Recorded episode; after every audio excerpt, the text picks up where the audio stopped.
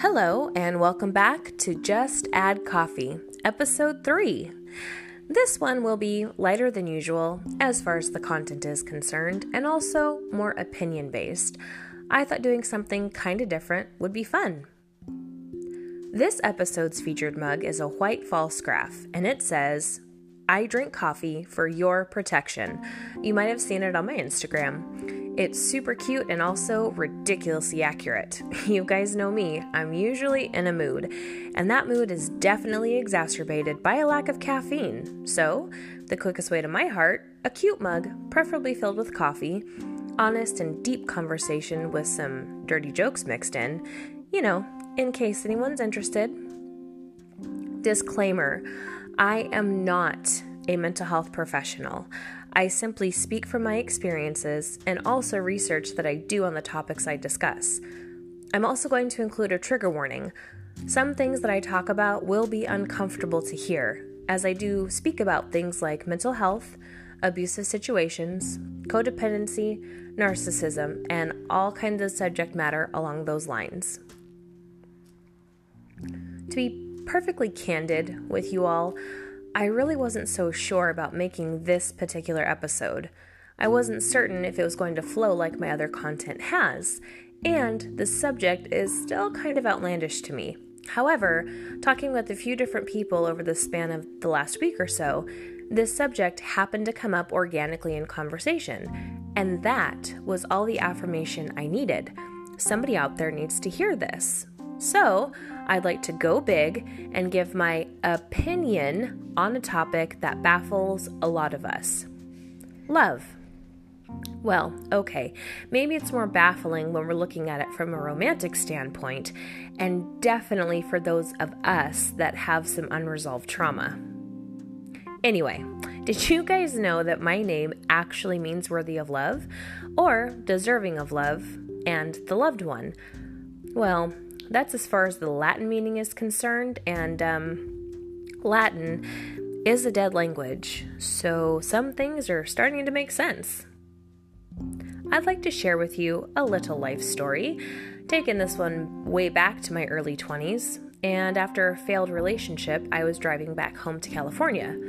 At the time, I lived in Washington and my grandparents lived in Oregon, so on the drive down, I decided to stop and stay with them for a few days because they are the best grandparents on the planet.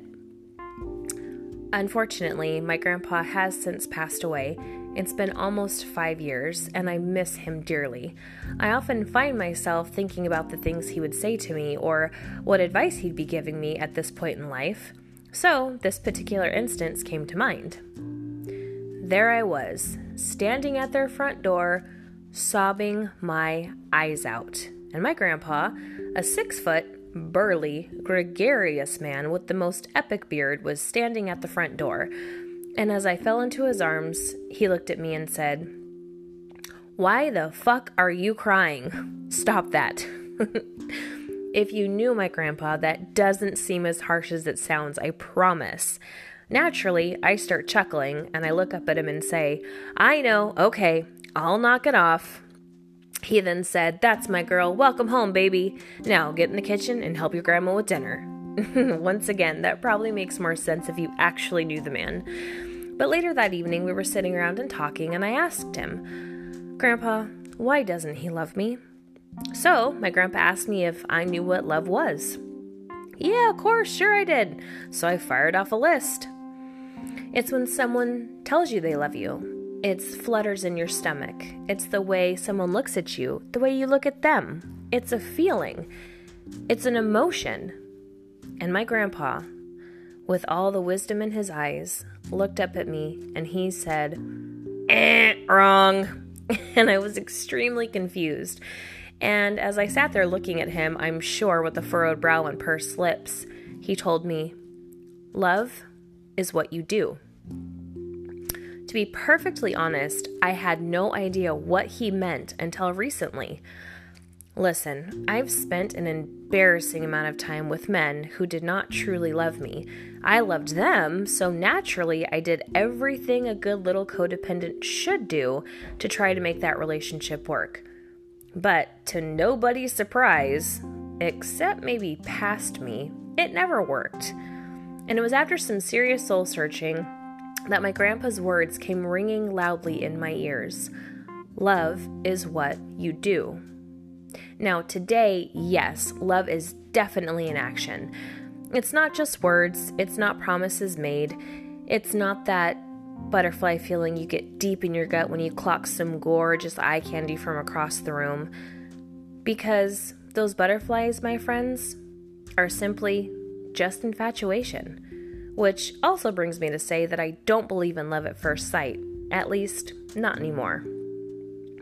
For all my fellow classic rock fans out there, there's a song by Extreme called More Than Words, and it's one of my favorites.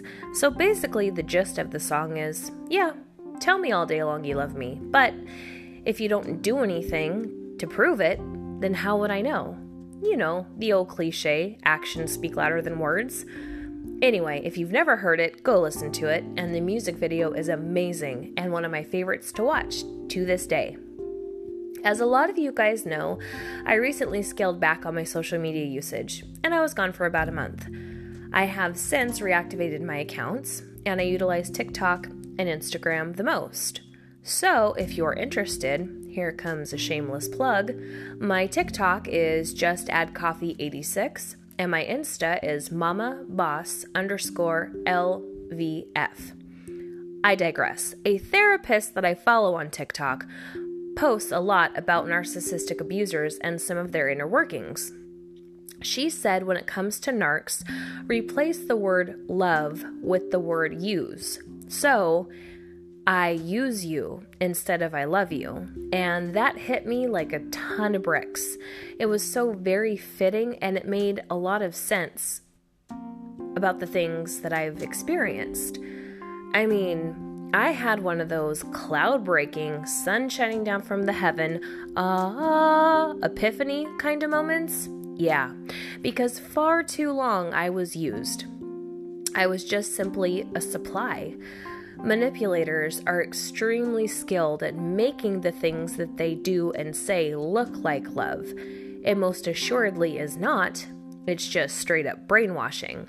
But knowing what I know now, it made me really take a look at what love is, and most importantly, self love. What I will and will not tolerate from someone moving forward in my life. It's a super harsh and very painful realization when you discover that you weren't actually loved by someone that you truly did. I mean, it flat out sucks. But there is beauty in that pain, and there is healing when you sit with the ugly truth and do some deep digging and honest self reflection. You will gain a whole different perspective on life and what it looks like moving forward. Now, I love love. I do. And surprisingly enough, I have not become totally cynical to the whole idea, but my views have changed substantially. There's a quote from Thema Davis Your life will get better when you realize it's better to be alone than chase people who don't really care about you. And now I know that marriage is just not for me.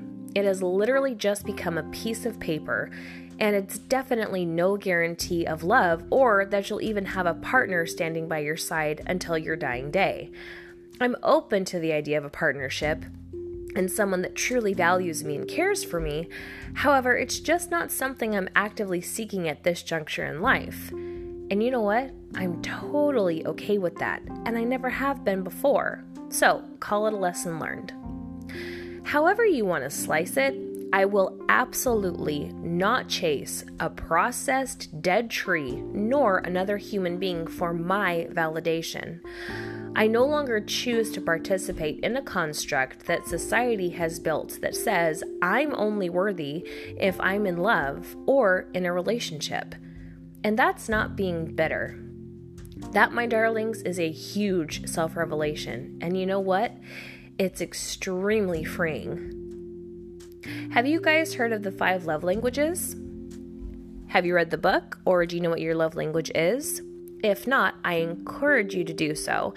But when you take the quiz, you have to be 100% honest with yourself. I've taken it a few times in life, and I decided to do so again recently. and it kind of surprised me. Did you know that your love language changes with age and also with relationship status? And I just want you guys to know love languages don't pertain specifically to romantic relationships. It's just a tool to help you understand how you feel most loved and cared for. And it's always a bonus if you know someone else's love language. First, I'll list off the languages so you guys have a better understanding just in case you're not familiar. There's gifts, acts of service, words of affirmation, quality time, and physical touch. Now, before, my primary love language was quality time, secondary was physical touch, and third was words of affirmation. And I can tell you, as things have changed and evolved in my life, my love languages have also. My primary language is still quality time, but acts of service is now secondary, and physical touch comes in third. The first couple of times I took the quiz, I was in a relationship and I was in my mid to late 20s. And now, single and 34, it's interesting to me that things have changed, but it's also surprising to me that acts of service is still not my primary love language because by now I really thought it would be. They say weak people can't love strong people, they won't know what to do with them. Okay, so the saying really goes a weak man can't love a strong woman, he won't know what to do with her, but I'm all about inclusivity here, and I know that women can be just as malicious and stupid as men can. And don't come at me for that one, okay? You know just as well as I do, it's true. Love can look a lot different depending on the relationship, and we all express love in different ways. So, has someone ever told you to drive safely? Or asked, have you eaten today? Maybe they've asked, Have you slept? And these small concerns for your well being are a form of love. Someone that cares and wants to make sure you're at your best and taking care of yourself. And this brings me to an interesting theory from ancient Greece. They believed that there are eight levels of love, and I'd like to share those with you guys now. So, first, we have agape. And agape is an altruistic, selfless, unconditional love. The Greeks actually thought it was quite radical, perhaps because so few seem capable of feeling agape long term. Some people describe this as a type of spiritual love. For instance, Christians believe that Jesus exhibited this kind of love for all humans. He was selfless and he sacrificed himself so that others could be rid of sin. He suffered for the happiness of others. As far as agape is concerned in my life, I believe that I have this love for my children. Now, I'm not comparing myself to Jesus, I'm just saying that I love my offspring unconditionally. Then we have Eros, romantic love. Eros is named after the Greek god of love and fertility. Therefore, this is usually associated with romantic, passionate, and physical love. It's an expression of sexual passion and desire. The ancient Greeks were actually quite fearful of Eros. They thought that because human beings have an instinctual impulse to procreate, that this love was so powerful it would just result in a loss of total control. Today, people think that Eros burns hot and bright, but it burns out fast. It's me, I'm people. Then we have philia. The Greeks defined philia as affectionate love. So, in other words, it's the kind of love that you can feel for your friends. Ironically, the Greeks thought this kind of love was even better than Eros because it represented love between two people who consider themselves equal. While a lot of people associate the word love with just romance, Plato always argued that physical attraction wasn't necessary for love, hence, why there are so many types. And this type in particular is often referred to as platonic love, so love without sexual acts or sexual attraction. And yes, opposite sex friendships exist on this plane. One of my very best friends is a dude, and he is literally a bright spot in my life. Looking at you, Gingerhawk. Then we have Philautia, and this is self love.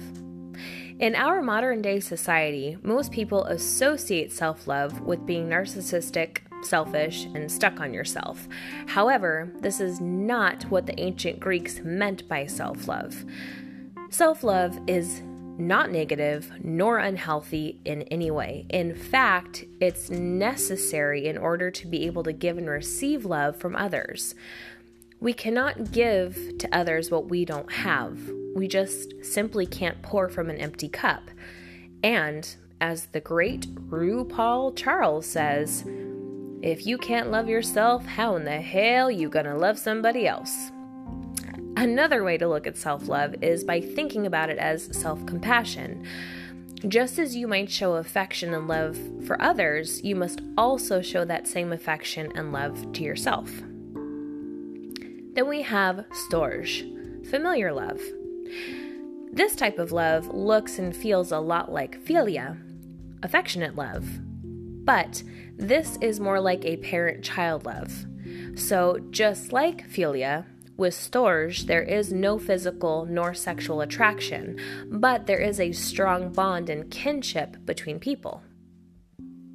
Then we have pragma, enduring love. It's almost the exact opposite of eros. Eros tends to burn out quickly because of its passion and intensity, but pragma is a love that has matured and developed over a long period of time. My grandparents definitely had pragma love, and it was something to behold. They were truly relationship goals. Now, pragma is unfortunately rare to find, especially these days. People seem to think the grass is always greener on the other side, therefore, they don't have the patience nor the desire to watch their love grow over time. And this type of love, pragma, doesn't require a lot of effort in a relationship, so long as both people are willing to make compromises and also they put an equal amount of time to make the relationship work. Then we have ludus, playful love. Maybe a better way to describe it is the feeling of infatuation in like the early honeymoon phase of a relationship Studies show that when people are experiencing ludus, their brain is acting much like it does if one were on a stimulant. So, your dopamine receptors and other pleasure centers in your brain light up and they activate just like someone who is high. So, ludus makes you feel alive and excited. Here's a very fitting quote that I really like the strongest drug that exists for a human is another human being, and that's from Ella Frank. And coming in at number eight, we have mania or obsessive love. Now, mania is usually not a good type of love because it is obsessive. It's the type of love that can lead someone into madness or jealousy and even rage. People who experience this type of love often suffer from low self esteem, and they fear losing the object of their affection. So, this fear compels them to say or do some insane things in order to keep them. And if not kept under control, mania can be very destructive in a lot of cases. Um, hello, stalkers. You guys, whatever type of love you desire, whatever type of love you have found, I hope you experience it in its fullest and most honest form. I'd love to know what does love mean to you? Have you experienced any of the eight levels we talked about? What's your love language? I'm always up for discussion and I would love to hear from you. I really hope this episode reached somebody today, and hopefully, you heard something that really resonated. Or maybe you're sitting there and calling me jaded and out of my mind. Either way, fine by me. But whatever love is, I hope you find it. I hope you have it. And I wish that it's genuine because we all need love to thrive. And we're all absolutely deserving to be loved, whichever capacity we find it. And if nobody has told you lately, I love you, you are valid and you are worthy. As always, thank you guys so much for listening. Take care of yourselves, take care of each other, and I'll talk to you soon.